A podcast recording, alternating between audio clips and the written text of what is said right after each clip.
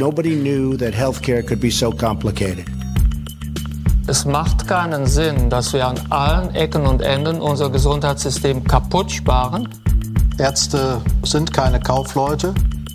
Ja, das ist ein politisches Versagen, das muss man ehrlich zugeben. Willkommen zurück zur Gesundheit macht Politik, die 14. Episode wieder mit Pascal. Hallo.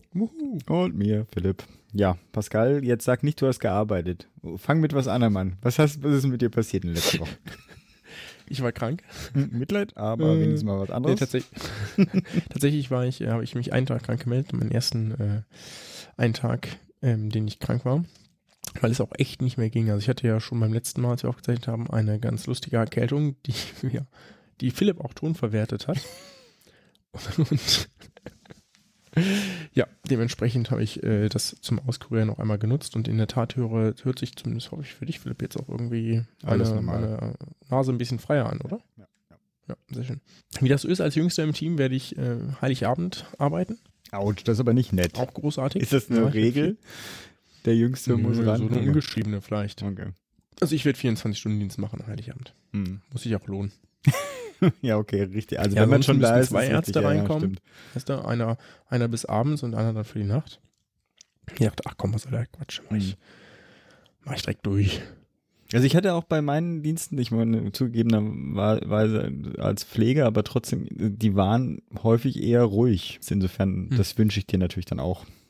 Ja, ich bin, ich bin sehr gespannt. Ähm, es gibt ja diesen durchaus beschriebenen Effekt, dass, ich sag mal, nicht unbedingt Pflegeheime, aber vor allem Angehörige, teilweise ältere an ihre älteren, also Eltern, Schwiegereltern, was auch immer, vor Weihnachten, insbesondere wenn eine Reise ansteht oder so, Mhm, ganz gerne mhm. loswerden im Krankenhaus vor Weihnachten. Ja, ja.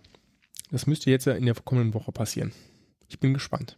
Auf jeden Fall hab ich, haben wir eher schon so den Plan gekriegt, also für die Vorgabe, sofern möglich, doch Leute noch zu entlassen, damit da sozusagen Platz für ist. Tatsächlich, ja. Ja, also zumindest die, die irgendwie so gut, ich meine, so oder so, ne? Du probierst ja Leute schon vor Weihnachten noch zu entlassen, sofern die Damit- fit genug sind, ja. weil die meistens auch Weihnachten nicht im Krankenhaus sein wollen. Ne? Also gibt so oder so auch von Patientenseite einen gewissen, gewissen Wunsch. Das ist der akute Bettendruck, der in den ähm, so. äh, genau, das war das nächste. Das war so geil. Da habe ich, wann? Ich weiß gar nicht mehr, wann diese Verlegung war. Auf jeden Fall. Äh, Manchmal sind Kollegen, insbesondere im Stressen von der Uni, ja durchaus der sehr nah der Wahrheit zugeneigt. Und normalerweise beschreiben die alle Patienten hier mal als wunderbar und perfekt und müssen nichts tun. Dann kommen die an und sind so halbe Wracks, ne? Klassiker, was man halt macht, um Patienten loszuwerden. Oh, darf ich das so sagen? ja, das, Ach das Gott. Thema hatten wir schon ein paar Mal, ja, ja. Genau, und äh, es stand in einem Arztbrief, habe ich glaube ich auch vertwittert, da stand drin, aufgrund akuten Bettendrucks erfolgte Rücksprache mit, der, mit den Kollegen, nee, ich zitiere richtig, mit der Kollegen, ja, der Fehler noch drin, von Bethanien Krankenhaus bezüglich einer möglichen Verlegung der Patientin, bla bla bla. Ja. Also aufgrund, aufgrund akuten Bettendrucks, ja, das ist wirklich eine, so sagt man das tatsächlich, im, aber niemand schreibt das. ich vermute, die Person wird vom Oberarzt oder Oberärztin auch noch einen drüber gekriegt haben dafür. Gibt es einen ICD-10-Code für akuter Bettendruck? Bettendruck. Ja, Diagnose ist ja nicht, ist ja eher ein Verlegungsgrund. Ja. Aber schön war es, hat mir den Tag ein bisschen versüßt. Äh, hoffentlich hat es lange angehalten. Gut. Ach so, von du diesem hast, Feld zu einem nächsten. Ja. Wir haben im ähm, letzten Mal, in der letzten Episode, haben wir von einem, äh, haben wir es äh, Fehler des Ärzteblattes tituliert. Das haben wir nicht, also wir haben es in der, in der Sprachversion ist es durchaus differenziert gelungen, also in der Episode. Allerdings nicht, vielleicht nicht für alle perfekt verständlich, deswegen noch, noch mal der Hinweis, wir hatten darüber berichtet, dass es eine aktuelle Studie aus dem, äh, aus einem englischsprachigen Magazin gibt, dazu wie denn mit, äh, wie es denn aussieht mit äh, Schulteroperationen arthroskopischer Art und was deren Effekte sind. Und eben 14 Tage zuvor, ungefähr oder 10 Tage zuvor, war etwas im Deutschen Ärzteblatt dazu entschieden. Und jetzt muss man sagen, dass das im Deutschen Ärzteblatt war jetzt kein Artikel der politischen Redaktion oder der Redakteure, die da schreiben und auch keine äh, Originalarbeit im Sinne von einer wissenschaftlichen Arbeit, sondern eine sogenannte CME-Publikation. CME steht für Continuous Medical Education, also quasi kontinuierliche medizinische Weiterbildung und bedeutet, dass sich Leute, dass Menschen dort den aktuellen Wissensstand zu einem Thema zusammentragen, den veröffentlichen, damit andere Leute davon lernen können. Hm. Soweit, so gut. Dementsprechend trifft sozusagen die Redaktion des Deutschen Ärzteblattes da eigentlich wenig schuld, ja, weil die das natürlich kriegen, man vertrauen, dass das der aktuelle Wissensstand ist, den die Autoren ja auch zusichern und die drucken das eben. Ja. Ja, gucken da vielleicht auf Ungereimtheiten rein, aber die prüfen nicht, ob alles, was davon drin ist, äh, vermutlich, oder ob da irgendwas noch in der Mache ist, etc. Ne? Das ist nicht deren Fault. Ja. Ähm, dementsprechend diese Korrektur hier, ne? nicht das Ärzte hat einen Fehler gemacht, sondern die Autoren in der sprachlichen Version ist das zumindest auch so zu hören, äh, in, der, Genau. in der gesprochenen Version im, in unserer äh, Social Media Aktivität war das etwas unklarer ausgedrückt. Ja, und auch von meiner Seite dann nochmal Entschuldigung äh, für die Missverständnisse. Gab es denn sonst noch was? Nee, was gab es denn bei dir so? Ja, weniger gerade zu mir, sondern wir haben auch von wegen Hausmeisterei jetzt eine neue Kommentaroption. Äh, und zwar haben wir einen Anrufbeantworter. Äh, wenn also jemand ein Rant loswerden möchte zu einem Thema, was wir vielleicht falsch kom äh, kommuniziert haben oder was wir sogar richtig kommuniziert haben, aber noch nicht energisch genug, das ist euch allen freigestellt, gibt es eine Telefonnummer. Keine Angst, da geht keiner von uns live ran, sondern das ist halt tatsächlich nur ein Anrufbeantworter und wir würden die Tondatei dann einfach weitergeschickt bekommen. Die, Null, die Nummer nenne nenne ich jetzt einfach mal nicht, weil wer will sich das aufschreiben? Das ist alles in den Shownotes zu finden. Lustigerweise habe ich dir gleich schon gesagt, na, irgendwie gab es die Nummer augenscheinlich vorher schon irgendwo jemand, weil ich krieg ständig Faxnachrichten dahin äh, geschickt. Gut, wie Oder auch immer. irgendjemand vertippt sich immer. Weißt du, vielleicht ist ja auch einer wichtigen Faxnummer sehr ähnlich. Wie auch immer, die Nummer kommt in die Shownotes. Wir freuen uns auf eure Kommentare. Sagt einfach auch am Anfang, wenn ihr das nicht, wenn das jetzt irgendwie so als Input für unsere Arbeit gedacht ist und nicht ähm, als Kommentar zu irgendwas. Ich meine, wir hören es vielleicht auch raus. Aber äh, weil wir würden bei ein paar Sachen dann auch das vielleicht gerne mal in eine Episode reinspielen. Also wenn das äh, ein spannender äh, Kommentar, spannende Argumentation oder sowas ist, die wir vielleicht einfach nicht gemacht haben. Genau. Dafür bräuchten wir generell eure Kommentare. Ich finde, wir, wir haben ein Publikum, was nicht sehr kommentierfreudig ist. Ja, ich äh, wollte es nicht so, ich wollte es, ich hab, mir fehlte die Formulierungsform, ohne das zu dissen. konsequente Publikumsbeschimpfung. Also ich habe das eigentlich so interpretiert, dass wir einfach so hervorragende, ähm, solide, konsistente Argumente bringen, dass äh, keiner Dass da äh, mal kein das Widerspruch. ergänzen, genau, kein Widerspruch möglich ist, wie auch immer. Ihr seid aufgefordert jetzt zum Jahresende. Was, jeder hat doch jetzt ein bisschen mehr Zeit zwischen den Jahren, dann könnt ihr auch ordentlich mal ein paar Kommentare reinschmeißen. Gut, Reicht. Ja, Gebt reicht. Ich habe äh, ich habe noch ein anderes kleines Update, obwohl das nicht auch wieder eher so frustrierend ist. Die Heil äh, Heilpraktikalypse. Äh, ich hatte ja, oder vor ein paar Episoden hatten wir ja mit dem Herrn Weimeier eine Diskussion zur äh, Entwicklung der Heil des Heilpraktikerwesens in Deutschland. Dazu versuchte ich schon eine Veranstaltung zu organisieren, wollte da ein Update geben, wenn sich da was entwickelt. Jetzt ist das Update nur das, dass sich eben nichts entwickelt. Ähm, es ist nach wie vor unglaublich schwer, einen Gesundheitspolitiker zu dem Thema, also alle anderen, ne, äh, Wissenschaft und äh, Vertreter Heilpraktiker, Vertreter ähm, vom Münsteraner Kreis, alles kein Problem, aber einen Politiker, egal aus welcher Fraktion, zu diesem Gespräch zu bekommen, ist zurzeit sehr schwer. Es gibt dafür Begründungen, Koalitionsgespräche, Sondierungsrunden, alle waren mal da. Und jetzt ist natürlich auch nach wie vor das Papier, was ja aus dem PSG 3 sich entwickeln musste zwischen Bund, Ländern, äh, was die einheitlichen Prüfungsrichtlinien betrifft. Das wird jetzt Ende des Jahres kommen. Das wurde dann auch nochmal als Begründung genannt, aber trotz alledem, es ist äh, egal, wie das Papier aussehen wird, es wird auch nicht das Ende der Debatte sein. Insofern könnte sich da auch ein Politiker tatsächlich mal äh, offenbaren. Ich wundere mich bei ein paar, die haben sich ja historisch schon dazu geäußert, aber die ziehen sich äh, zurzeit noch zu dem, bei dem Thema zurück. Äh, noch eine letzte Geschichte, weil ich das, wenn wir schon einen Gesundheitspodcast haben, dann kann ich auch ähm, äh, dann äh, das in die Welt hinausgeben. Falls jemand die Wintersonnenwende 2017 auch tendenziell dazu nutzt, Sonnenwende. ja, Atheist. ja, ich, wie soll ich das sonst formulieren? Die Feiertage 2017 dazu nutzen möchte, zu spenden. Ich habe eine kleine Liste an ähm, gesundheitsbezogenen, kennen auch alle, ne? hier Medico und Ärzte ohne Grenzen und so, äh, aber noch zwei, drei andere, die auch was im Gesundheitsbereich äh, machen, mal dazugepackt, falls das, vielleicht braucht man einfach so diesen kleinen ähm, äh, extra äh, Servicepunkt, wo man ganz schnell an die, an die Bankverbindung kommt äh, und das jetzt hört, wie auch immer in den Shownotes stehen die drin. Auch das kann man ja mal machen. Gut. Ach so, ich hätte vielleicht gleich unsere Verbindung reinpacken sollen. Genau. Nur unsere. Nur unsere ganz oben, so immer leucht, leucht. Immer wenn man versucht, auf die andere zu drücken, dann verschwindet sie, rutscht sie so runter. Ja, okay, nee, so, ja, wie auch immer. Gut, sollen wir zu den News? Machen wir mal News. Es gab gar nicht so viel. Nee. Wir machen nur so ein bisschen was. Ähm, ich erzähle was zur Bürgerversicherung, weil ich fand das einfach so lustig. Also die Bürgerversicherung ist ja gerade ein heißes Topic, ein Hot Topic, weil ähm, Teile der SPD gesagt haben, eine mögliche Co gibt es nur mit Bürgerversicherung. Und wir hatten schon mit Jörg beim letzten Mal darüber gesprochen, dass es eine ziemliche, ähm, ja, durchaus kampagnenartige Bewegung dagegen gibt. Und ich habe hier jetzt nur was zusammengetragen, jetzt gar nicht so spezifisch. Ich lese immer morgens früh, wenn ich nach dem Aufstehen den Tagesspiegel, die Morgenlage, die wird, es gibt einmal den politischen Teil und den Wirtschaftsteil, die sind beide sehr abonnierenswert hier für Werbung an dieser Stelle. Wir werden es verlinken.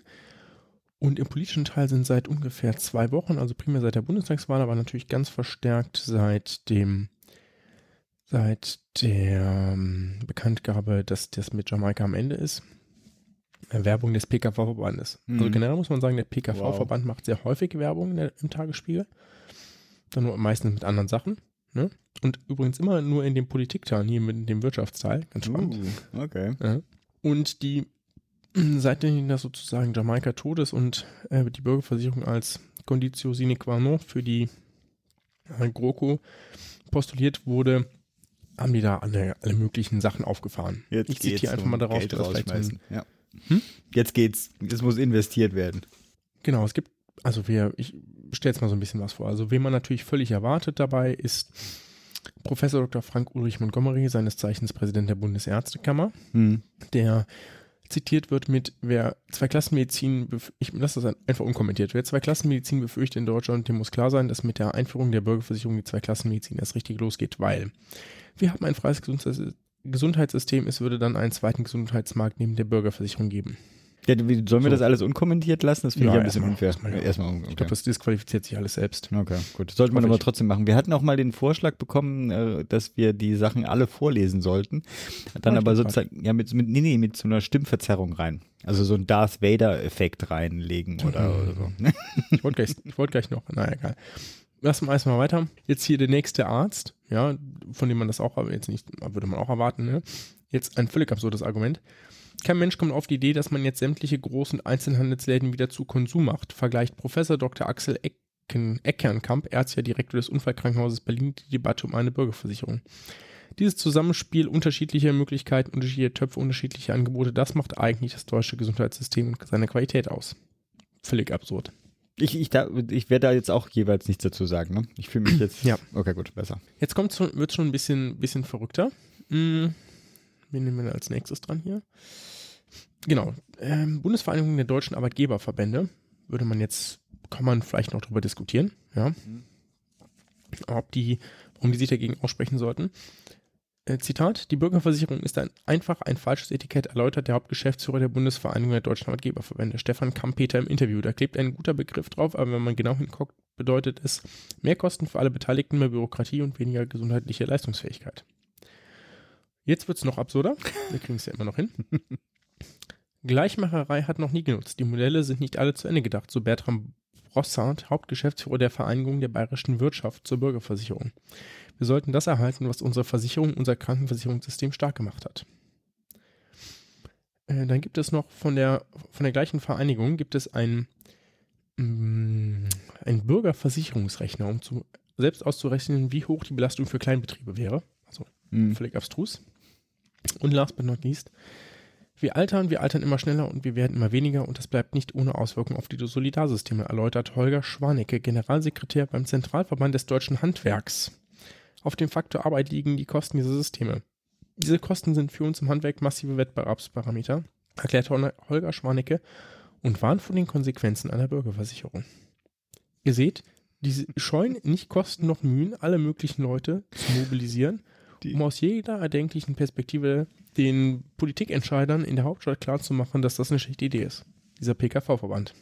Wahnsinn, ne?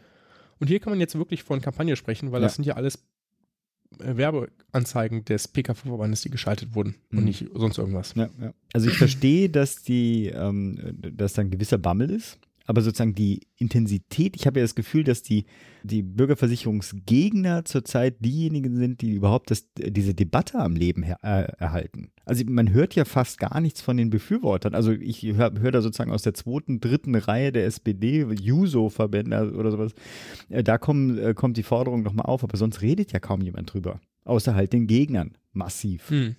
War das jetzt eine Frage, oder? Ja, ich weiß. du willst es ja so unkommentiert erlassen, ne? Also wir. Ja, also ich weiß nicht, wir können ja jetzt, wir können auch das einmal alles widerlegen, wenn wir wollen, aber ja, ja. ich finde das so eigentlich lustig genug, diese, diese Zusammenstellung von, ne, also man merkt, da muss irgendjemand Bammel haben. Ja. Oder es zumindest nicht für völlig unrealistisch halten, dass das so kommen könnte. Ja, ich meine, ich finde auch allein die Zusammenstellung der Leute, die da irgendwie äh, meinen, jetzt irgendwie einen qualifizierten oder unqualifizierten Beitrag zur Bürgerversicherung abzugeben. Also, naja, wie auch immer. Also wir sind belustigt. Genau, genau. Belustigt. Ich habe noch eine Sache zum, es äh, trendet ja gerade auf Twitter, jetzt ist es schon fast wieder vorbei. Ich hoffe, es bleibt allerdings noch ein bisschen lebendig und zwar Hashtag Krankenkassen ohne Homöopathie. Pardon, es war nicht Plural, Krankenkasse ohne Homöopathie. Wie gesagt, steht alles auch in den Shownotes.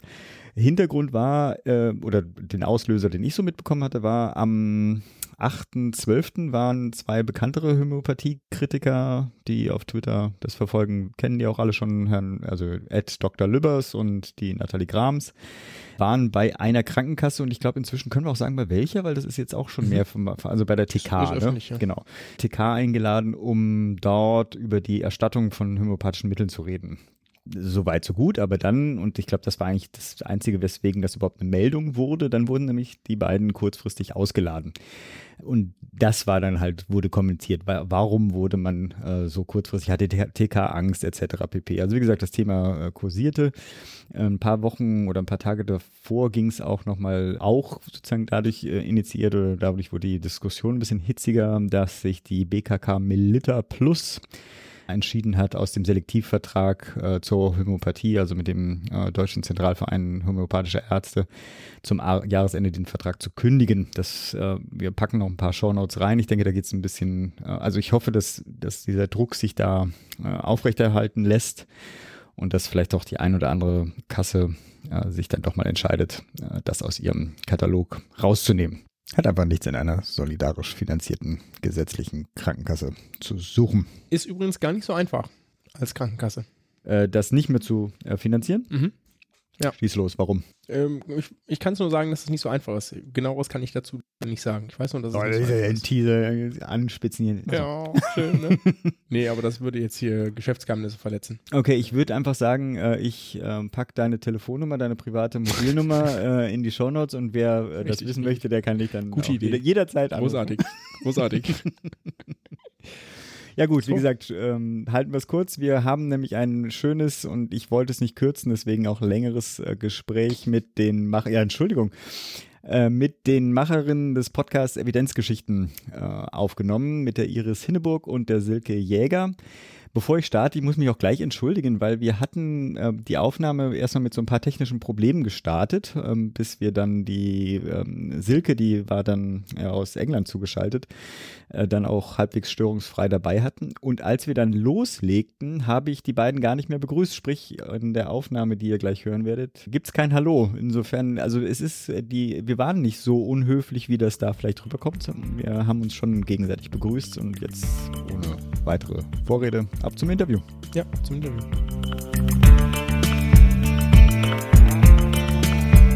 Ähm, wir haben euch ja sozusagen als äh, Fangruppe hier eingeladen. Ihr gebt ja einen äh, sehr empfehlenswerten Podcast heraus, Titel Evidenzgeschichten. Empfehlenswert finde ich den nicht nur, weil ihr euch ja mit, also im Gegensatz zu uns, immer äh, sehr schön knapp haltet. Ich äh, sehe zwar äh, das Etikett, das wohl bei uns angebracht ist, ähm, ein äh, Laber-Podcast, äh, etwas eher liebevoll. Ihr macht das aber immer sehr äh, konsumentenfreundlich, so in äh, unter zehn Minuten. Aber jetzt so zum Inhalt des äh, Podcasts, wie der Titel ja schon sagt, dreht ihr euch ja, dreht es sich um äh, Evidenz, klar, aber als Einstieg vielleicht die Frage, Warum e-, erzählt ihr denn da Geschichten? Ja, ich kann ja mal ein bisschen was zu diesem Hintergrund der Evidenz erzählen. Also Evidenz ist ja hier die Abkürzung für evidenzbasierte Medizin. Und ähm, nach der klassischen Definition, die ihr ja bestimmt auch alle kennt, ist ja evidenzbasierte Medizin integriert ja die Evidenz aus klinischen Studien mit der ärztlichen Expertise und den Wünschen und Präferenzen des Patienten, um nur dieses Feld abzustecken. Mhm. Und in der evidenzbasierten Medizin hat sich ja auch eine gewisse Methodik entwickelt. Also was sind zuverlässige Studien, was kann Bias in Studien einführen und so weiter. Und zu dieser Methodik ähm, wollten wir eben einen Podcast machen und das eben in so ansprechender Weise, ähm, weil evidenzbasierte Medizin ja manchmal auch immer noch so ein bisschen als Kochbuchmedizin oder mhm. wie man das nennen will, verschrien ist. Und das ist es aber natürlich gar nicht. Und deswegen haben wir uns überlegt, dass wir das mit einem ganz sympathischen Mittel erzählen wollen, nämlich Geschichten. Und da kann ja Silke vielleicht noch mal ein bisschen was zu erzählen. Ja, gerne. Also im Prinzip geht's, werden ja Geschichten als Übersetzungsmittel eingesetzt. Also ähm, man findet Bilder, man findet Analogien, man findet äh, vor allen Dingen dadurch Anknüpfungspunkte, Gemeinsamkeiten. Und wenn man jetzt so ein Gefälle hat, zwischen zwei Gesprächspartnern oder Sendern und Empfängern, was das Wissen betrifft, wie jetzt in der evidenzbasierten Medizin natürlich dann der professionelle Helfer mehr darüber weiß, über Studienergebnisse und so weiter und der Patient natürlich auch deshalb genau zu ihm geht, um dort Hilfe zu bekommen, dann äh, besteht ja schon immer die Schwierigkeit, wie, wie kann das Wissen übersetzt werden, dass es verständlich wird. Und Storytelling kann einfach dabei helfen, diese, diese Brücke zu bilden oder die Barriere zu überwinden. Und äh, beim Storytelling geht's, viele stellen sich da vor, da gibt's ja diese berühmten Heldengeschichten, so Hollywood dämmert am Horizont und man hat äh, muskelbepackte, durch, durch schwierige Gewässer fahrende Menschen, die fast sterben, aber am Ende doch alle überleben und so. Solche Sachen sind natürlich auch Storytelling und haben was mit Dramaturgie und so zu tun. Aber es geht tatsächlich noch viel einfacher. Das man kann sich aus der Historie Geschichten holen, so wie wir das jetzt machen, dass wir wirklich einfach eine Geschichte erzählen, die passiert ist. Dann gibt's da auch ein bisschen Heldenhaftigkeit mhm. dabei. Ähm, aber man kann das tatsächlich auch tatsächlich mit einem Wort schaffen, dass man diese ähm, Verbindungspunkte herstellt, also Verknüpfungen zwischen den Gesprächspartnern findet. Es ist viel Theorie dahinter, ist oft sehr abstrakt, aber die Praxis ist, äh, glaube ich, kann fast jeder, weil weil jeder mein Kind war und Geschichten gehört hat und die meisten hm. sicherlich auch. Also, wenn ich das richtig verstehe, versucht ihr sozusagen EBM mit diesen neuen Erkenntnissen, wissenschaftlichem Denken, also auch eine gewisse Methodik, so zu vermitteln, eben über dieses Storytelling, dass sie beim Laien in seiner Entscheidungsfindung ankommen oder auch verständlich werden. Also ja, es, geht gar nicht ne? um die Ergeb es geht gar nicht um die Ergebnisse von Studien, sondern es geht uns erstmal um die Methodik. Was ist eigentlich, warum sind diese Methoden, die in der EBM verwendet werden, eigentlich so wichtig? Ich kann ja dazu auch mal eine, noch eine andere Geschichte erzählen, warum wir uns dafür entschieden haben. Ich mache ähm, genau. Ich mache auch ab und zu mal Seminare für Apotheker zu EBM-Themen, also evidenzbasierte Pharmazie und so weiter. Und da habe ich auch gemerkt, das ist das, was ich denen eben so an Methoden vermittle, das kommt bei denen hauptsächlich im Kopf an. Und dann gibt's aber, damit man das auch tatsächlich in seinem beruflichen Alltag anwendet, muss es ja aber auch eigentlich so ein bisschen ins, sag ich mal, mhm. Herz rutschen, ne? Also, mhm. dass man auch Lust hat, sich damit weiter zu beschäftigen und das tatsächlich anzuwenden. Und da habe ich gemerkt, dass mit diesem Seminar, was ich mache, auch interaktiv und so weiter, es rutscht aber eigentlich nicht so ins Herz rein. Mhm. Und ich habe aber gleichzeitig auch gemerkt, an einer Stelle erzähle ich in dem Seminar immer eine Geschichte. Und zwar gibt es ja häufig auch ähm, so in diesem Bereich von Alternativmedizin dieses Sprichwort, wer heilt, hat Recht. Mhm. Also, was, wo man im Prinzip dann sagt, ja, aber es ging mir doch hinterher besser, als ich die Globuli eingenommen habe. Und dann erzähle ich immer die Geschichte von meiner Tochter, als sie noch klein war. Auf dem Weg vom Kindergarten war immer so eine Fußgängerdrückampel, wo man immer dann drücken muss und warten, bis es grün wird. Und das dauert natürlich für ein Kind ewig lange. Und nach einer Weile hat meine Tochter sich dann immer angewöhnt zu sagen, Hex, Hex, werde grün. Mhm. Und die Ampel ist auch zuverlässig jedes Mal grün geworden. Mhm. Cool. Ja. sie konnte zaubern. genau, sie konnte zaubern. Und da fanden aber sozusagen die Seminarteilnehmer das total einleuchtend, dass es da natürlich keinen kausalen Zusammenhang zwischen diesem Spruch und der grünen Ampel gegeben hat. Nee, magischen ja. Zusammenhang. Oder wie genau. habe ich jetzt falsch, falsch verstanden? Also ich finde das ja schon recht genau. plausibel. Und jetzt. wo ich aber eben gemerkt habe, da kann man eben mit Hilfe von dieser Geschichte was transportieren, was man mit zwei Stunden Reden mhm. nicht transportieren kann. Mhm. Und das fand ich auch nochmal so ein schönes Beispiel, warum man vielleicht evidenzbasierte Medizin, die Methoden auch mit Geschichten vielleicht erzählen mhm. muss. Und das war auch so ein bisschen der Ausgangspunkt für diesen Podcast dann. Sehr gut, da haben wir jetzt ja schon so ein bisschen was auch, äh, was wir eigentlich eh noch hätten fragen wollen, aber letztlich gar nicht aufgeschrieben haben, beantwortet. äh, aber reden, lass, lass, uns mal ein bisschen zurückgehen und über Evidenz reden. Das ist ja, habe ich zumindest so das Gefühl, in der Medizin gerade so ein Hot Topic und ähm, auch eigentlich nicht mehr wegzudenken und vielleicht auch in aller Munde, zumindest würden wir uns das zumindest wünschen, wir beide, vielleicht auch wir alle vier. Mhm. Aber historisch ist evidenzbasierte Medizin ja noch relativ jung, wenn man sich so die Medizingeschichte anguckt. Wie weit ist denn in Deutschland aus eurer Sicht die EBM, also EBM steht für evidenzbasierte Medizin, für die Leute, die es nicht wissen, ist EBM akzeptiert? Ist das noch erklärungsbedürftig? Was denkt ihr? Ich kann ja mal ein bisschen was zum medizinischen und pharmazeutischen Bereich sagen, soweit ich da irgendwie Durchblick habe. Also wenn man so die reinen Methoden von der EBM anguckt, das ist ja eigentlich schon uralt. Also die, es gab jetzt dieses Jahr im Lancet so einen Artikel zur Geschichte der EBM und die fangen dann irgendwie mit den alten Griechen an. Also wo es so da, um das Thema geht, dass sie die Wissenschaft in der Medizin Anwendung findet. Oder dass mit der Wissenschaft medizinische Erkenntnisse erzeugt werden sollen. Und, Dazwischen gab es ähm, nur ein paar Jahrhunderte, wo wir an Selbstlehre genau. geglaubt haben. Ja. genau. Und ähm, es so, fing aber so mäßig also, Evidenz, würde ich genau. sagen. genau, und aber es gibt zum Beispiel so ganz grundlegende ähm, methodische Sachen, die fangen ja dann im Laufe der Aufklärung auch an. Also diese Geschichte von James Lind, das ist 18. Jahrhundert zum Beispiel, ne? Ähm, die wir ja auch erzählt haben, wo es um mhm. kontrollierte mhm. Studien geht. Und so richtig sesshaft geworden ist es so seit Anfang der 90er. Und ich würde sagen, ein grundlegendes Problem in Deutschland ist wahrscheinlich, dass EBM da häufig keine Grasroot-Bewegung war, sondern von vielen so als eine so Top-Down-Geschichte verstanden worden ist. Also da gibt es dann irgendwie die Bundesärztekammer, die sagt, wir müssen jetzt Leitlinien machen. Und alle Ärzte fühlen sich gegängelt, weil sie angeblich keine Therapiefreiheit mehr haben oder so. Ne? Mhm. Ähm, das ist, glaube ich, ein, ein Akzeptanzproblem. Gleichzeitig gibt es natürlich auch viele Mediziner, die sich mit Studien beschäftigen und ich glaube, das ist in der Ausbildung soll das ja mit diesem neuen nationalen Lernzielkatalog auch noch besser verankert werden. Ja, gemischt würde ich sagen, ob es angekommen mhm. ist oder nicht. Und ich würde sagen, in der Pharmazie, also bei den Apothekern, da sind wir noch ganz am Anfang. Also es gibt jetzt zwar seit 2000 auch eine neue Approbationsordnung, wo in der klinischen Pharmazie Studienbewertung auch nominell mit vorkommt. Das wird aber an den Standorten sehr unterschiedlich umgesetzt. Und um mich mal ganz weit aus dem Fenster zu lehnen, viele Apotheker haben da ja auch einen gewissen finanziellen hm, Interessenkonflikt, was sozusagen die vollständige Umsetzung der evidenzbasierten Pharmazie im OTC-Geschäft in der Apotheke angeht. Wir sind hier im politischen Podcast, hier darfst du über sowas ähm, offen motzen. Kannst du dich ganz weit okay, gut. genau. Und also das Problem ist auch, dass, finde ich, also es gibt so ein Perspektivpapier Apotheke 2020, wo auch drin steht, die Apotheker beraten grundsätzlich evidenzbasiert, aber gleichzeitig ist äh, sozusagen die Standesvertretung nicht richtig gewählt, das auch zu unterstützen. Also es gab mal mhm.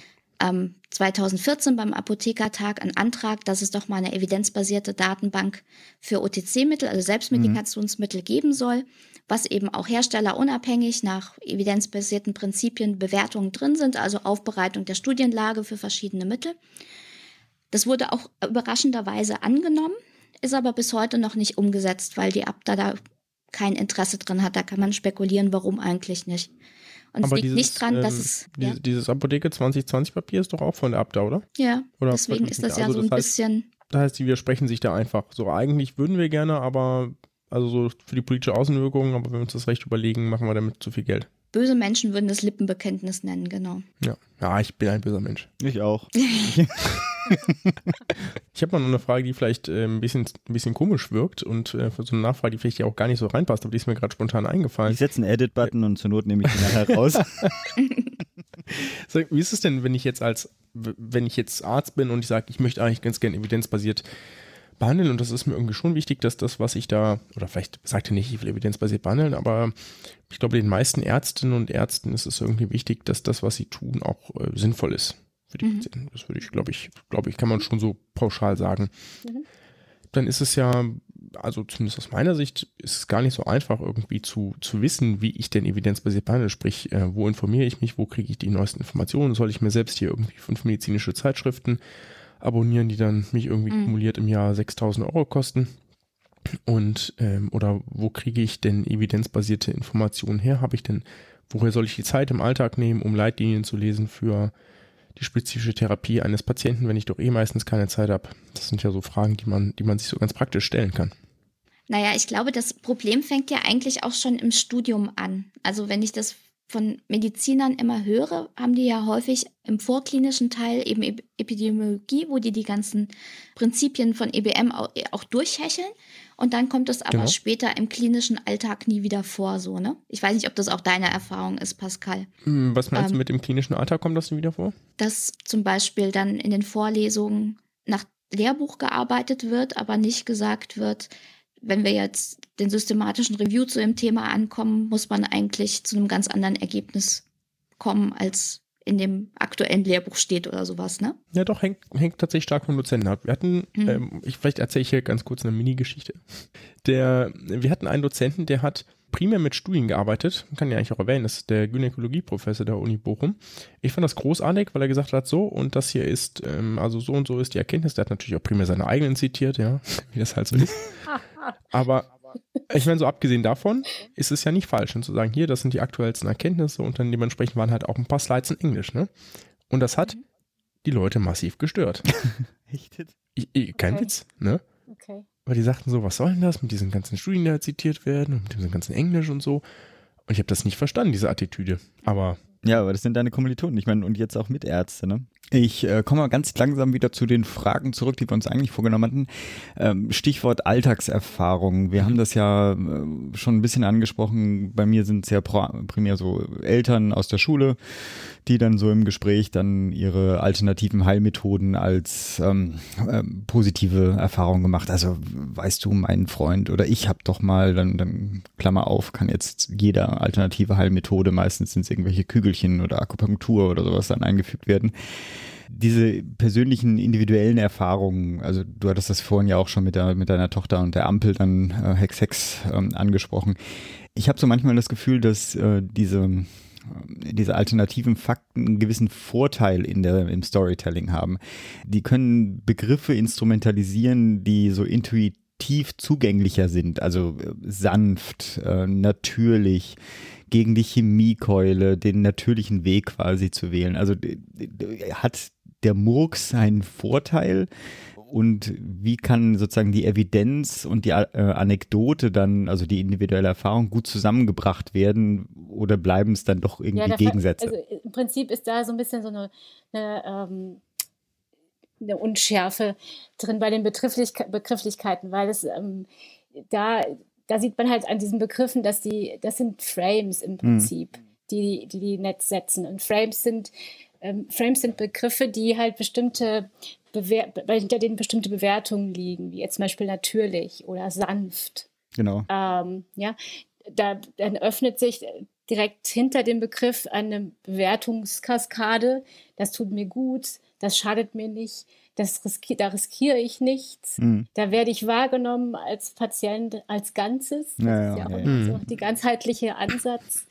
Und das ist im Prinzip ein Frame, das ist, da, da, hängt, das hängt natürlich auch mit Storytelling zusammen, da kann man dann Stories drauf aufsetzen. Und das tun dann ja die Leute auch bereitwillig, indem sie halt eigene oder Geschichten mhm. erzählen. Mhm bei denen es funktioniert hat, ähm, aus dem Bekanntenkreis. Und, ähm, Oder die Katze, heißt, dass, dass die auch die Kügelchen bekommen hat. Also Entschuldigung, ich werde ja, dann immer ja, sehr aggressiv, mhm. wenn ich das alles äh, wieder höre. Ja, das hat so einen Schneeballeffekt. Das ist dann wirklich tatsächlich so, das trägt sich so weiter und keiner hinterfragt mehr, wo kommt das eigentlich her und keiner schaut, ist, ist das jetzt faktbasiert.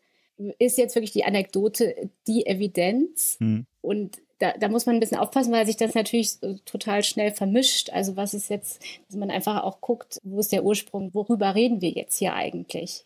Reden wir jetzt hier über den Erfolg einer Methode oder reden wir jetzt davon, was wir als Wissen haben, was belegt ist, was tatsächlich hilft. Und wenn man nur den Erfolg redet oder den vermeintlichen Erfolg, dann, dann kann man alles verkaufen.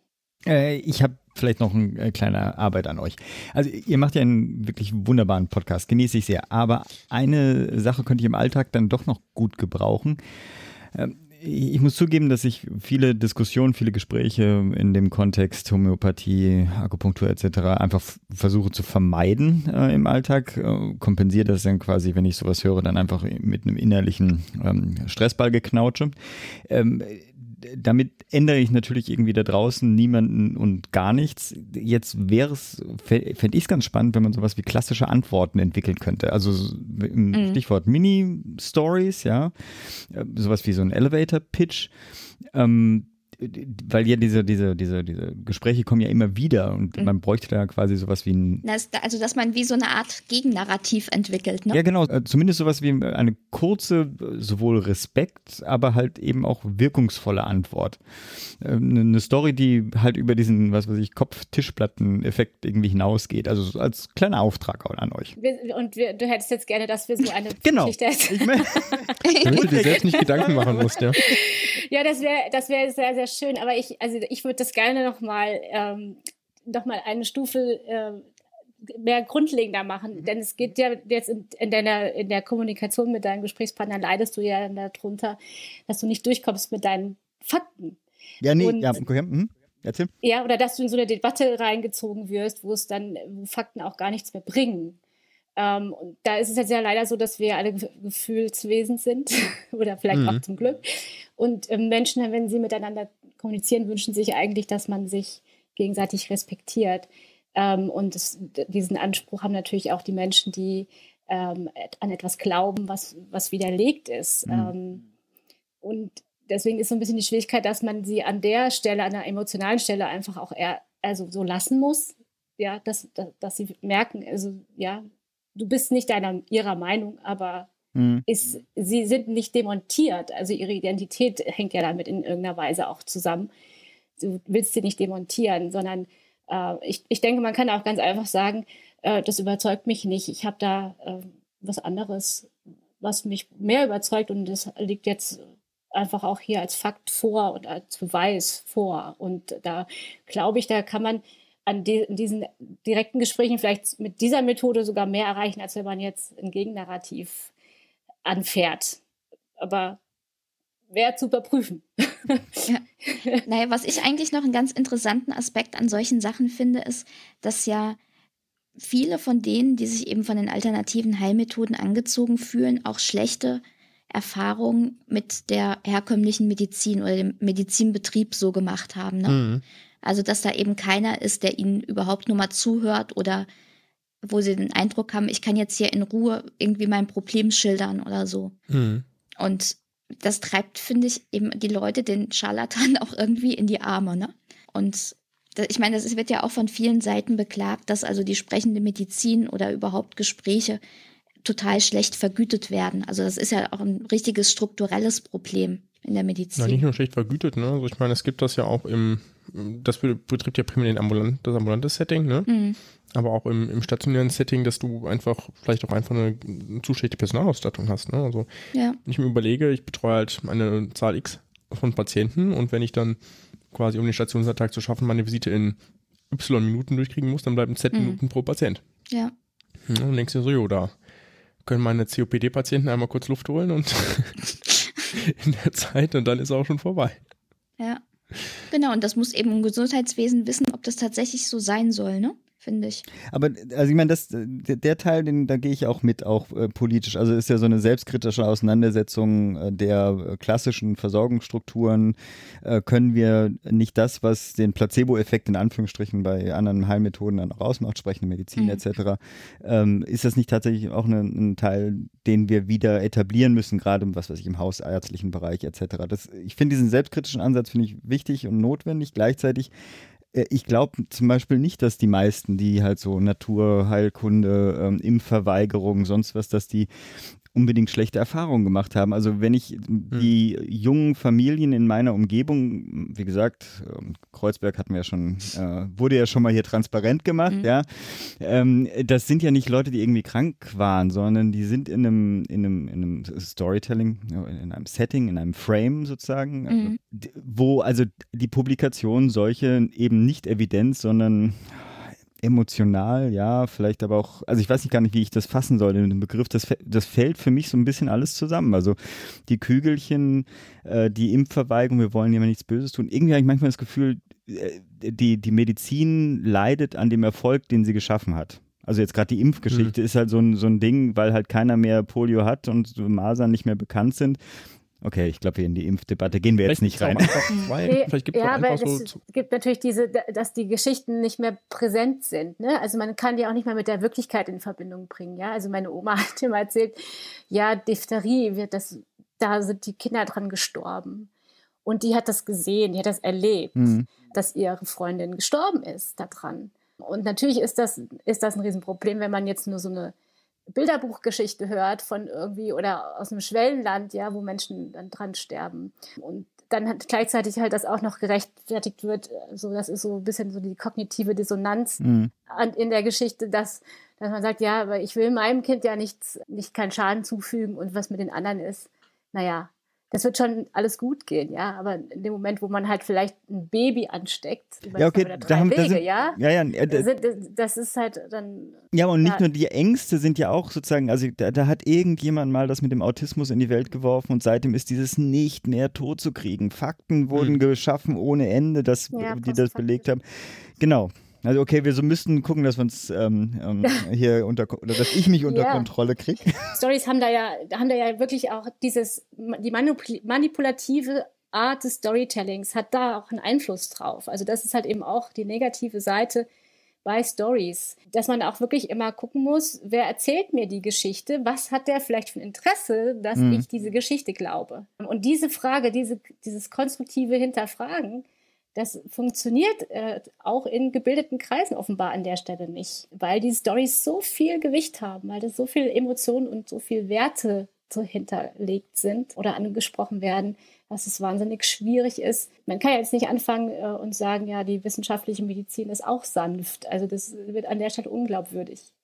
Da, da, wir kriegen 5 Euro, müssen wir irgendwo reinwerfen. Wir hatten irgendwo zugesagt, dass jedes Mal, wenn von Schulmedizin, Wissenschaft. Nee. Ja, okay. aber, da, aber da, ringt, ja, da, ringt, da ringt man immer mit den Begrifflichkeiten. Also ich fand jetzt die wissenschaftliche Medizin noch mal besser als die Schulmedizin, aber vielleicht habt Es gibt nur die Medizin Begriff. und alles ist Humbug, glaube ich, hatten wir uns mal darauf geeinigt. Aber, okay, ja, so. Dann schneidet das bitte raus. ja, du musst ja nicht zahlen, ich muss ja zahlen. Okay. Ja. okay.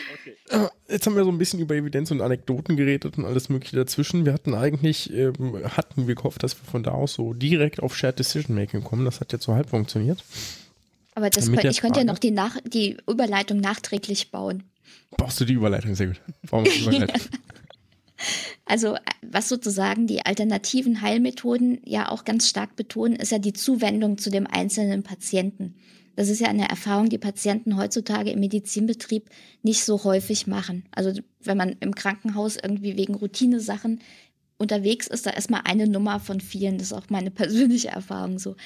Und eigentlich ist es aber auch so, dass von der evidenzbasierten Medizin halt, die hat von Anfang an eben die Präferenzen und Wünsche des Patienten ja schon mitgedacht. Und eben auf der Basis dessen hat sich ja auch dieses Konzept von Shared Decision Making, also gemeinsamer informierter Entscheidungsfindung, entwickelt. Und das finde ich ist heutzutage eigentlich auch doch ziemlich unterbelichtet. Wer redet denn, wenn wir jetzt schon bei dem Stichwort Chat Decision Making sind, äh, wer fällt denn da mit wem Entscheidungen? Und ähm, also gerade wenn man, wenn man probiert, Shared Decision Making zu betreiben, muss man ja irgendwie jemand, der das Informationsdefizit besitzt, ja, irgendwie ja irgendwie ausgleichen und muss irgendwie äh, Fakten berücksichtigen, aber vielleicht auch Werte und die Gefühlswelt der, des Patienten oder der Patientin. Äh, wie schafft man denn diesen Spagat? Ja, da gibt es ja, da gibt's Kommunikationstechniken dafür, die man da anwenden kann. Ähm, so ganz einfache Sachen. Also das, das kommt, glaube ich, also aus dem englischsprachigen Raum. Da gibt es einmal eine Methode, die man den Patienten ans Herz legen kann. Also dem, wo man Patienten im Vorfeld informieren kann und dazu anhalten kann, das Gespräch mitzugestalten. Und die Methode heißt Ask Me Three. Das bezieht sich auf drei Fragen, die Patienten ihren Ärzten oder professionellen Helfern einfach stellen können im Gespräch. Das, die erste Frage ist, was ist mein Hauptproblem? Die zweite, was sollte ich tun? Und die dritte, warum sollte ich das tun? Und mit diesen drei einfachen Fragen können Patienten auch dazu beitragen, so ein Gespräch zu strukturieren und eben auch abzukürzen. Und natürlich können die das, bringen die das nicht von zu Hause mit, das Wissen, sondern das müssen sie irgendwo lernen und die, die Möglichkeit besteht, dass man äh, in seiner Praxis ein Poster aufhängt, wo das aufgeschrieben ist oder Flyer mhm. macht, um das mhm. äh, weiterzutragen. Ich finde, das ist einfach ein sehr einfaches, ähm, gut wirksame Methode, um auch so ein bisschen äh, als Arzt oder Therapeut sich ein bisschen den Rücken auch frei zu machen. Also, dass man sagt, das ist tatsächlich auch eine Verantwortung, die beide haben, das Gespräch zu mhm. gestalten. Unter dem Zeitdruck, unter dem ich stehe, nehme ich mhm. das gerne an. Und dann gibt es, ähm, ähm, ja. Ich hätte noch eine Nachfrage auf die Gefahren, dass wir die nachher rausschneiden müssen, aufgrund der Zeit. Jetzt ist es ja nicht so selten so, dass Patientinnen oder Patienten dann doch irgendwie nach, nach einem individuellen Aspekt fragen. Also was mir häufig passiert ist so, gerade wenn ich mit Angehörigen spreche über Patientinnen oder Patienten, die nicht mehr selbst entscheidungsfähig sind wo es dann eben eine Vollmacht gibt oder eine Betreuung, dann so die Frage, was würden Sie denn bei Ihrer Mutter machen ne, oder bei Ihrem Vater? Oder ähm, ja, kennen Sie denn noch andere Fälle? Und äh, was ich, was ich häufig mache, ist tatsächlich von anderen Fällen berichten. Also so zum Beispiel, wir haben gerade zum Beispiel eine Patientin, bei der ist das so und so. Ne? Also ohne da irgendwie, oder wir hatten mal eine Patientin, da gab es das äh, so oder so. Ne? Also sozusagen so ein bisschen was reinzubringen, dass es da irgendwie tatsächlich eine persönliche Ebene gibt. Aber ich weiß nicht, ob das, wie hilfreich das überhaupt ist, ne? weil letztlich ähm, flache ich ja damit naja, oder ich, ich, ich flache ehrlich gesagt die Evidenz so ein bisschen ab. Andererseits muss ich sagen, für vieles, was ich an Fragen mir gestellt werden, äh, gibt es auch gar keine Evidenz. Ja, zum Beispiel so die Frage, nach einem Schlaganfall wird sich meine Mutter wiederholen. Ne? Da kann ich sagen, so, ja, es gibt so eine, kann, kann so sagen, es gibt so eine Drittel-Drittel-Drittel-Regelung, ja. Ein Drittel gut, ein Drittel gar nicht, äh, ein Drittel äh, schlecht und ein Drittel gar nicht, ja. Aber das hilft der Person natürlich zero. Naja, aber es ist ja zumindest eine Aussage, ne? Ja. Ich finde, es ja. gibt auch, wenn man im individuellen Fall nicht sagen kann, äh, bei genau, Ihnen wird es so und so verlaufen. Aber du hattest ja jetzt auch das Beispiel gemacht, wenn tatsächlich eine therapeutische Entscheidung beispielsweise ansteht. Und im Sinne von Shared Decision Making würde ich sagen, es ist immer ganz wichtig, wenn man eine Antwort darauf gibt, dass man auch seine eigenen Präferenzen, die dahinter stecken, irgendwie deutlich macht. Also zu sagen, mir persönlich wäre es total wichtig, dass ich nicht jeden Tag was einnehmen muss, deswegen würde ich mich für die Option entscheiden. Aber ich weiß nicht, wie das hm. bei Ihnen ist. Was ist Ihnen denn wichtig? Hm. Also solche ich Sachen. Ich weiß gar nicht, was ja so wichtig ist. Ich meine, evidenzbasierte Medizin bezieht ja auch so die individuelle klinische Expertise mit ein, ne? Und die gebe ich ja dadurch. Da muss ich ja nicht nur meine Präferenzen dazu geben. Aber du musst ja als Arzt nicht mit der Entscheidung leben. Der Patient muss ja dann damit leben. Klar, aber der wenn der mich ja an meine Expertise Alt fragt. Aber das ist ja die Frage. Wenn er sagt, was würden Sie denn an meiner Stelle tun, dann fragt er dich ja, würde ich so verstehen, nicht als Arzt, sondern als Mensch. Mhm. Also ich finde, das ist ja eine unterschiedliche Perspektive. Also man darf ja auch nicht vergessen, das sind die Patienten, die dann mit ihrer Last, also was sozusagen die die therapeutischen Konsequenzen sind, ja auch irgendwie leben muss. Und wenn man zum Beispiel solche Operationalisierungen hat, wie ähm, so Instrumente zur Präferenzklärung, die bei Entscheidungshilfen manchmal dabei sind, dann wird ja auch gefragt, was ist ihnen dann eigentlich wichtig? Also es gibt, und das, ich glaube, dass Patienten das auch ganz unterschiedlich beantworten. Also den einen ist irgendwie wichtig, dass das Maximale getan wird auch wenn es möglicherweise Nebenwirkungen beispielsweise bedeutet, wenn es um eine medikamentöse Therapie gibt. Anderen ist es, also denen kommt es vielleicht nicht auf ein Jahr Lebenszeit an, wenn sie nur eine gute Lebensqualität haben. Oder anderen ist es wichtig, dass sie möglichst wenig durch die Therapie belastet werden, damit sie tatsächlich auch viel Zeit für ihre Familie haben oder was man sich da auch immer ausdenken kann. Ne? Und häufig ist es ja auch so, weil du gesagt hast, manchmal gibt es ja gar keine Evidenz oder ganz schlechte, dann kommt ja eben diesen individuellen Präferenzen auch eine, ein wesentlich höheres Gewicht zu. Mhm. Das ist eben dann die ärztliche Kunst, das irgendwie im Gespräch anzufangen. Mhm. Apropos ärztliche Kunst, ich finde, das ist etwas, was, was wir Ärzte gar nicht gut können oder auch nicht adäquat lernen bisher. Also Kommunikation ist aus meiner Sicht etwas, was zukunftsweisend ist für die Medizin und viel wichtiger wird als Wissen, aber bisher nicht adäquat vorhanden ist. Vielleicht ist das auch das Schlüsselproblem im Blick auf, auf alternative Methoden. Mhm. Und, ähm, weil das ist eigentlich auch der, der Hauptunterschied, der immer wieder auch nach vorne gebracht wird, dass einfach der, die Zuwendung und die Zeit und das Zuhören mhm. zu kurz kommen mhm. äh, im, im hektischen Alltag und ähm, durch die Ökonomisierung, die da stattfindet. Das ist, ist es natürlich äh, nochmal auch noch in Zahlen ausdrückbar, ja, wie schnell man sein muss und wie viel man umsetzen soll und so weiter. Das, mhm. das findet man natürlich mit sich, wenn man das mit als Patient erlebt, dass man also in eine Zahl übersetzt wird, ist das natürlich enthumanisierend. Und mhm. das ist, das erzeugt einfach per se eine Ablehnung dem System gegenüber. So gut die Menschen sich anstrengen, ja, dass die da, die da drin arbeiten und das wieder gut machen wollen, ist das einfach ein, ein Vertrauens Problem an hm. der Stelle, was da entsteht. Hm. Und ich okay, finde schon, dass das Gesundheitswesen da eine Antwort ist, aber ich finde schon, dass das Gesundheitswesen darauf auch eine Antwort geben kann, indem man sagt einfach, ja, ich habe hier aber eine Methode, auf die ich mich beziehe. Ich gebe mehr Zeit aus für Zuhören, aber ich bekomme am Ende eben auch ein Ergebnis, was mit größerer Wahrscheinlichkeit eben auch eine Evidenz widerspiegelt, ja. Da muss man sich als Gesundheitswesen einfach auch mal entscheiden. Mhm. Aber solange wir Transferleistungen so behandeln, als wenn wir ein Produkt herstellen würden, ist das sehr schwierig. Also ich glaube, da gibt es einfach auch so eine Schizophrenie. Aber gut, die, die Analyse ist immer schnell gemacht. die Lösungen mhm. sind schwieriger. Womit wir bei der Politik wären. ja. äh, Philipp und ich reden ja eigentlich, schön, reden ja meistens über was ganz anderes, nämlich irgendwie über einen Teil des politischen Diskurses und äh, ärgern uns häufig schwarz. Manchmal ist das offensichtlicher, manchmal weniger offensichtlich. Und der politische Kurs besteht ja, also wo unsere Frage steht hier, ist ja auch von vielen Irrationalitäten geprägt. Ich würde sagen, er besteht primär aus Irrationalitäten vielleicht. Ne? Also, der politische weil, Diskurs. Weil Politik, ja, ja, weil, ja, weil ja. Politik ja auch ganz ehrlich, und da bin ich vielleicht anderer Meinung als Philipp oder vielleicht auch als ihr, Politik muss ja nicht primär evidenzbasierte Entscheidungen treffen. Äh, Politik muss so. Werteentscheidungen treffen. Da bin ich einer also, Meinung. Ja, wie gesagt, da, also ich sehe ich seh das fundamental so. Ich halte evidenzbasierte Politik auch nicht für zwangsläufig richtig. Ne, ich denke, Politik trifft Werteentscheidungen, das ist das, was Politik macht. Und je nachdem, was man für ein Ziel hat, kann man Evidenz dahinter stecken, aber ansonsten ist es eine Wertentscheidung. Und jetzt ist aber so ein bisschen die Frage. Darauf gehe ich jetzt nicht äh, ein, das lassen wir jetzt einfach so stehen. Genau, nee, ist auch schön nicht. ähm, welche, welche Tipps habt ihr denn aus eurer Perspektive, also jetzt aus EBM oder aus Storytelling, könnt ihr uns geben, wo man denn, wo man denn tatsächlich zu evidenzbasierten Lösungen kommen will? Weil das gibt es ja auch häufig genug in der Politik uns geben, um mit verhärteten, teilweise auch irrationalen politischen Fronten umzugehen?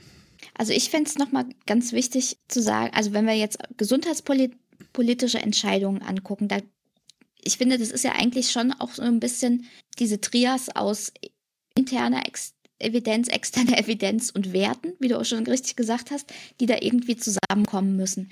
Aber ich würde zum Beispiel sagen, wenn es gesundheitspolitische Entscheidungen gibt, die genau konträr dem stehen, was gute Studien belegt haben, fände ich das schon irgendwie merkwürdig. Ja.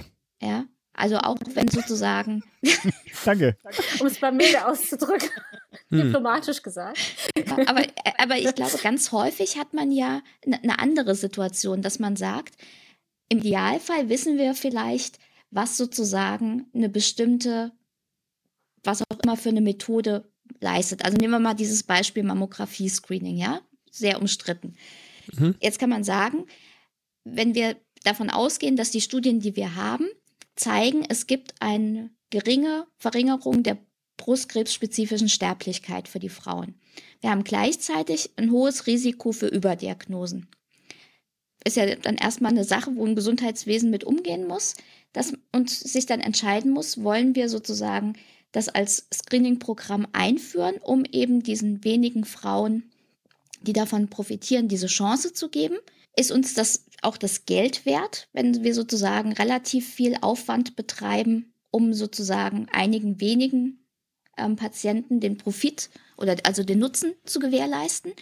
Oder sagen wir, wir investieren dieses Geld, was ja auch nur begrenzt zur Verfügung steht, in was anderes, wo vielleicht der Outcome noch besser ist?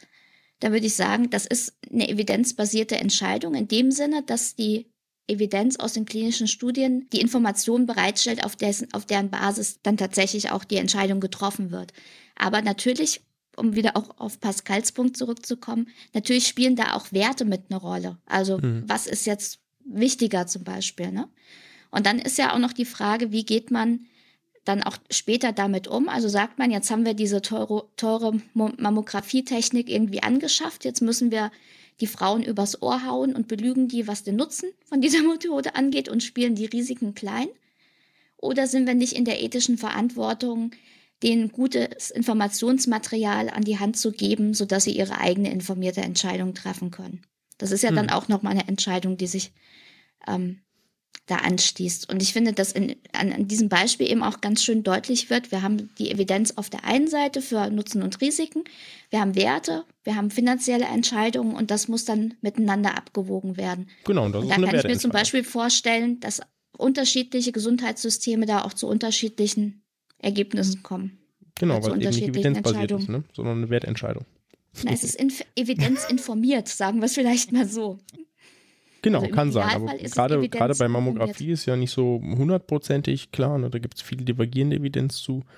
Mm, oder auch ganz klassisch, gehen wir mal so, so Gesundheitssystemaspekte an. Man könnte zum Beispiel sagen, es gibt, man müsste knallhart für jede operative Maßnahme oder vielleicht nicht nur für jede operative Maßnahme, sondern für jede Maßnahme Mindestmengen einführen. Ne? Das könnte man irgendwie legitim begründen, ne? weil es für sehr, sehr viele therapeutische Methoden doch zumindest ausreichend Evidenz gibt zu sagen, dass eine bestimmte Anzahl an Fällen pro Krankenhaus zum Beispiel eben zeigt, dass die Qualität für die Behandlung steigt. Ja. Man kann aber gleichzeitig den Wert haben, dass man sagt, man möchte möglichst viele Krankenhäuser in regionaler Nähe erhalten. Ja. Und was einem eben wichtiger ist, ne? also eine maximal hohe Qualität der Versorgung, die möglicherweise dadurch entsteht, dass dann eben bestimmte Krankenhäuser Behandlungsmethoden nicht mehr durchführen können, wodurch sie nicht mehr überlebensfähig sind. Mhm. Oder eben, man kann sagen, ich möchte eben äh, bestimmte Krankenhäuser an bestimmten Stellen erhalten. Ne? Ich finde, das ist beides mal eine legitime Argumentation. Aber man, ich finde, man kann diese Entscheidung aber nur treffen, wenn man tatsächlich weiß, ist es denn so, dass Mindestmengen tatsächlich zu einer Verbesserung der Qualität führen? Wenn es ja, nicht so wäre, Frage, bräuchte man da überhaupt nicht. beantworten können. Also ich, ich habe jetzt auch gerade gedacht, es ist ja eigentlich, also ich, das ist ja schon ein ziemlicher Aufreger, wenn man jetzt sagt, man hat, man hat Belege dafür, dass eine bestimmte Intervention dazu führt, dass, äh, dass, dass sich ein Krankheitsverlauf günstig beeinflussen lässt und man entscheidet sich dagegen, die zum Standard zu machen, wegen, wegen irgendeiner Wertedebatte. Mhm. Naja, aber es kommt auch, aber ich finde, auf Systemebene kommt es ja auch drauf an, was du da für eine Effektgröße hast. Also wenn du eine Maßnahme hast, die irgendwie nur bei einem von 100.000 Patienten die Sterblichkeit reduziert und die anderen 999.999 profitieren nicht davon. Du gibst aber eine Menge Geld aus, was an anderer Ge Stelle im Gesundheitssystem fehlt. Also da könnte ich das schon verstehen, wenn man sich dagegen entscheidet. Mhm. Ja, aber das, das ist ja im Prinzip, da, da spielen ja zwei Aspekte eine Rolle, nicht nur das Medizinische, sondern halt eben auch das, das, die, die Tragfähigkeit des Gesundheitswesens beziehungsweise die Zukunftsfähigkeit, ja. Und mhm. natürlich ist, der, ist Geld ein limitierender Faktor. Und da tun wir uns in Deutschland ja sehr, sehr schwer, vielleicht schwerer als in anderen Ländern. Da wird ja immer gerne Großbritannien genannt, das dann äh, dieses Beispiel, dass man mit ab einem bestimmten Alter keine künstliche Hüfte mehr eingesetzt bekommt. Ich habe das noch gar nicht rausgefunden, ob das tatsächlich so ist. Aber ähm, ja, da haben wir in Deutschland viel, viel größeres ethisches Problem mit, ja, mit solchen Entscheidungen, die dann sagt, ja, dafür hat mhm. Geld nicht gereicht. Mhm. Aber de facto ist es ja so, dass dieses, dass diese Ebene immer bei jeder Patientenkontakt ja auch eine Rolle spielt. Nur der Unterschied ist, dass es halt auf jeden einzelnen Anwender abgelagert wird weil ja. es eben an der oberen Stelle nicht entschieden wird. Und da werde ich schon ein bisschen sauer, weil bei dem Gedanken, dass, dass man halt sagte, man scheut diese Entscheidung, obwohl es, obwohl es halt zwei Faktoren gibt, die uns hier eine Richtung weisen, mhm. nur weil wir wiedergewählt werden wollen oder was mhm. auch immer. Das, das finde ich nicht legitim. Und ich finde, an der Stelle kann man die Werte ruhig mal ein Stück zurückstellen. Das ist, das ist sehr unangenehm das gebe ich zu. Wir aber müssen jetzt irgendwie einen Abschlusssatz ja, finden, ja. weil wir langsam an die Zeitgrenze kommen. Aber ich habe so das Gefühl, wir sollten einen, einen regelmäßigen gesundheitspolitischen Stammtisch äh, oder so machen. weil jetzt, ich hätte jetzt gerne ja noch äh, dazu genommen deine Erfahrungen in England. Also weil ich, ähm, genau, also. Ich kann was zum Brexit erzählen. Das ist auch ein super Beispiel. Für, wenn, wenn man Evidenz nicht beachtet, dann verschwinden irgendwelche 60 Reports.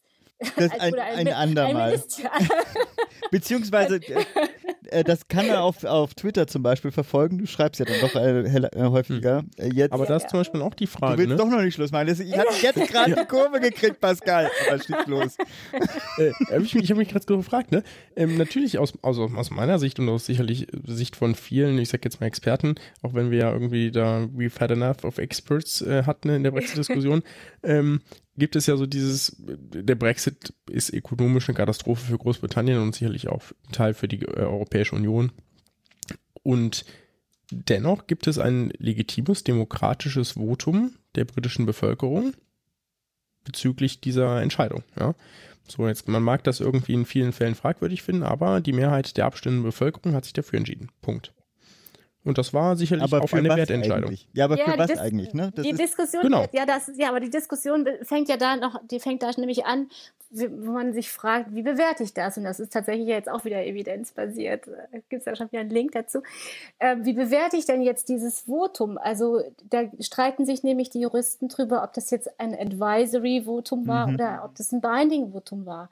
Mhm. Also ist das jetzt gleichzusetzen mit einer, mit einer normalen Wahl oder ist es ein Referendum, was eben einen, das Parlament beauftragt, eine bestimmte Diskussion zu führen? Und diese Diskussion ist im Parlament nicht geführt worden, sondern man hat dann in der Regierung behauptet, das ist binding und da gibt es überhaupt gar nicht, äh, das ist noch nicht abschließend klar, aber die Mehrheit spricht eigentlich, oder die Mehrheit der Juristen sagt, das ist Advisory Votum gewesen. Und die Diskussion, die dahinter liegt, die ist, ähm, dass, dass eben weite Klassen der, ja, oder dass einfach die Arbeiterklasse, sagen wir mal so, den, den Eindruck hat, sie ist mit ihren Werten nicht repräsentiert, mit ihren Bedürfnissen nicht repräsentiert. Diese Diskussion scheut man. Das mhm. ist ganz und lenkt das ab. Jetzt diese Diskussion ja. weiterführen? Nee, nee, weil ich überlege, Pascal jetzt die Kurve zu kriegen. ich, hätte, ich hätte jetzt einfach gesagt, dass, also eben es auch da wieder so ist, ne? Also natürlich gibt es irgendjemanden, der legitim demokratisch in einer anderen Abstimmung eben vorgewählt wurde, ja, als Repräsentant, äh, ja. eben darüber zu befinden. Ne? Ja wie man ja. damit jetzt umgeht. So. Und das ist eben ja. halt eine politische Entscheidung gewesen. Und damit hat man, genau. man kann das jetzt Wenn, betrachten, ob wie man das will, ne? Aber die haben gesagt, wir betrachten das als Binding. Damit ist die Sache eben halt auch für mich gut. Ja, genau, dann, indem man die Argumentation fortführt, macht, dann ist, hast du zwar das letzte Wort, aber es führt nicht zum Ende. Wir müssen einen sauberen Abschluss jetzt finden. Also, um nochmal zu sagen, da, da finde ich, da tut Evidenz. Ja, ja, aber ich finde, da, da wär, das ist eigentlich, eine, da gibt es schon eine Parallele zum Gesundheitswesen und dass man sagt, irgendwie, wie, wie gehen wir dann mit den mit diesen Diskussionsansätzen um? Also wie gehen wir denn damit um, dass Menschen jetzt massenhaft Dinge tun, die wir eigentlich gar nicht anbieten?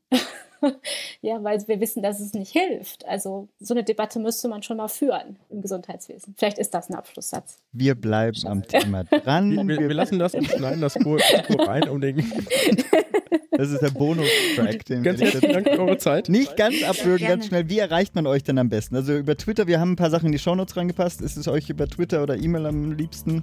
Und wenn, dann welche? Gerne per Twitter, at Iris Hinneburg. Und bei dir, Silke? Bei mir ist es auch ganz einfach, at Silke Jäger, alles in einem. Wunderbar.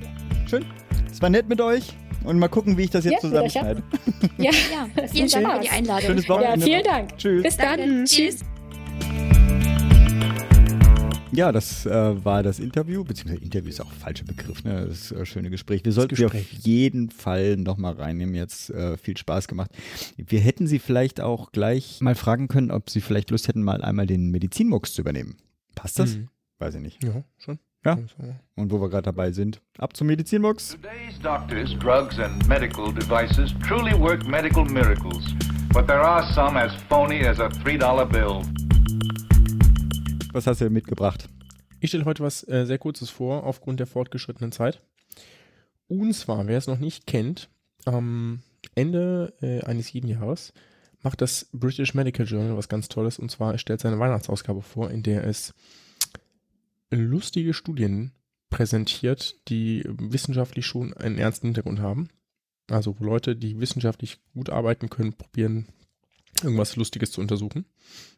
Und ich werde euch in dieser Episode eine, eine Studie daraus vorstellen. Es gibt mehrere gute Sachen, man kann sich das angucken und selbst durchlesen. Ich werde vermutlich nochmal eine vorstellen. Also wenn ihr euch den Spaß schon verderben wollt, guckt es euch jetzt direkt an. Wir werden es auch verlinken. Ansonsten hm, erzähle ich jetzt was. Nämlich, und zwar gab es eine die Arbeit, die wir oder die ich präsentiere, heißt Association between Rainfall and Diagnosis of Joint or Back Pain Retrospective Claims Analysis. Also ihr kennt das ja, ne? Nee. Von irgendwem, der sagt, boah, immer dieses Wetter, jetzt habe ich wieder Gelenkschmerzen oder Rückenschmerzen, ne? Und immer wenn das Wetter, ich spüre den Wetterumschwung, ja, wenn es, es wird Regen geben oder so. Kennt man doch, oder? Ja. Also zumindest irgendwie im Bekanntenkreis die Tante sowieso oder so. Es gibt viele mit traumatischen Beschwerden etc. haben das oder geben das an. Ich weiß nicht, ob das bei Migräne, wie das bei Migräne ist und anderen Kopfschmerzen, ob das da bewiesen ist oder nicht. Das haben die auf jeden Fall nicht untersucht. Mhm. Auf jeden Fall haben sie es ganz lustig gemacht. Und die sagen auch so, many people believe in uh, that changes in weather conditions, including increases in humidity, rainfall or barometric pressure lead to worsening symptoms of joint or back pain, particularly among those with arthritis. Mhm. So, und die haben was ganz Lustiges gemacht, oder eigentlich was völlig naheliegendes. Die haben nämlich quasi die Abrechnungsdaten der von US Medicare, also mhm. diesem Versicherungsprogramm, mhm. Quasi abgeglichen mit den Daten der, also mit den Regenfalldaten der US-Wetterstation. ja, klar, okay. Ja. ja. Dafür kriegst du natürlich kein Funding im Sinne von einer ernsthaften wissenschaftlichen Studie, aber ist natürlich irgendwie ganz lustig, ja. Ja, die haben irgendetwas gemacht, was aus meiner Sicht irgendwie nicht so richtig nachvollziehbar ist, aber ist halt auch nur eine Spaßstudie. Mhm. Ähm, ich zitiere kurz, we restricted our analysis to visits to general internists, mhm. Klammer auf, primary care doctors who completed residency in internal medicine as opposed to other physicians who may treat patients with joint or back pain, such as orthopedic mhm. surgeons, family practitioners and rheumatologists. Mhm. Also, dass die keine Spezialisten reinnehmen im Sinne von Orthopäden und Rheumatologen, ist, macht Sinn, weil die haben ja vermutlich tatsächlich was oder haben gegebenenfalls noch mhm. andere Probleme. Mhm. Aber warum die keine Hausärzte mit reingenommen haben, also im Sinne von Allgemeinmediziner, das habe ich jetzt nicht so ganz verstanden, weil die ja im Sinne das gleiche Spektrum behandeln wie generale Internisten. Hm. Naja, ist, ist eben so. Vielleicht macht er das irgendwie die Analyse einfach oder so. Mhm. Und dann, das ist schon so ein Satz, den kannst du, nie, den kannst du in keinem Abstract schreiben, wenn du nicht einen Spaß-Abstract äh, schreibst. ich zitiere, wo ist denn jetzt der Satz, den ich herausgesucht habe? Achso.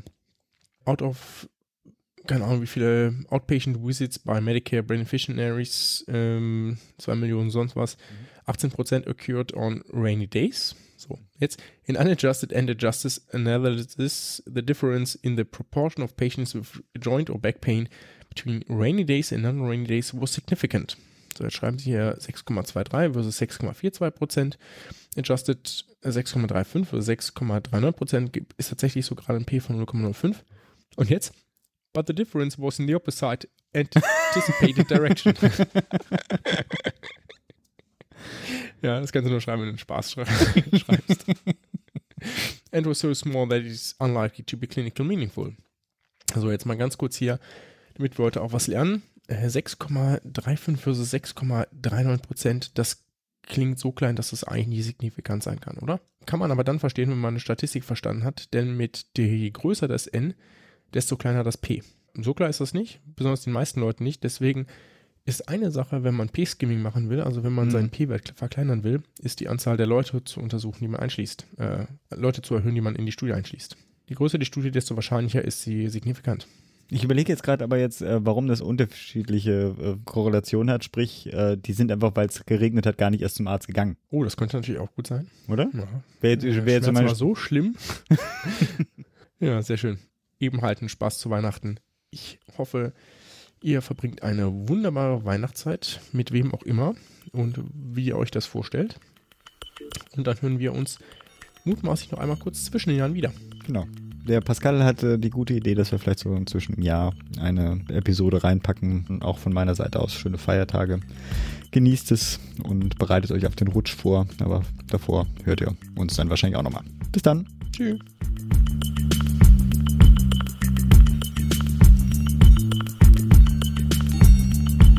Wenn ihr mit uns in Kontakt treten wollt, nutzt ihr am besten unseren gemeinsamen Twitter-Account.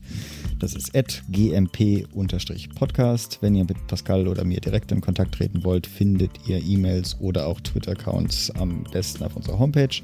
Das ist www.gesundheitmachtpolitik.de. Da könnt ihr auch Kommentare hinterlassen, Themenvorschläge, Interviewpartner vorschlagen etc. pp. Freuen wir uns sehr, hilft uns auch für die weitere Arbeit. Wenn ihr bei iTunes vorbeigeschaut habt, freuen wir uns natürlich auf eure Bewertungen, eure Kommentare. Hilft uns sehr.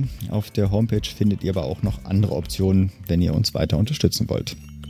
Bis dahin, bleibt gesund und macht gesund.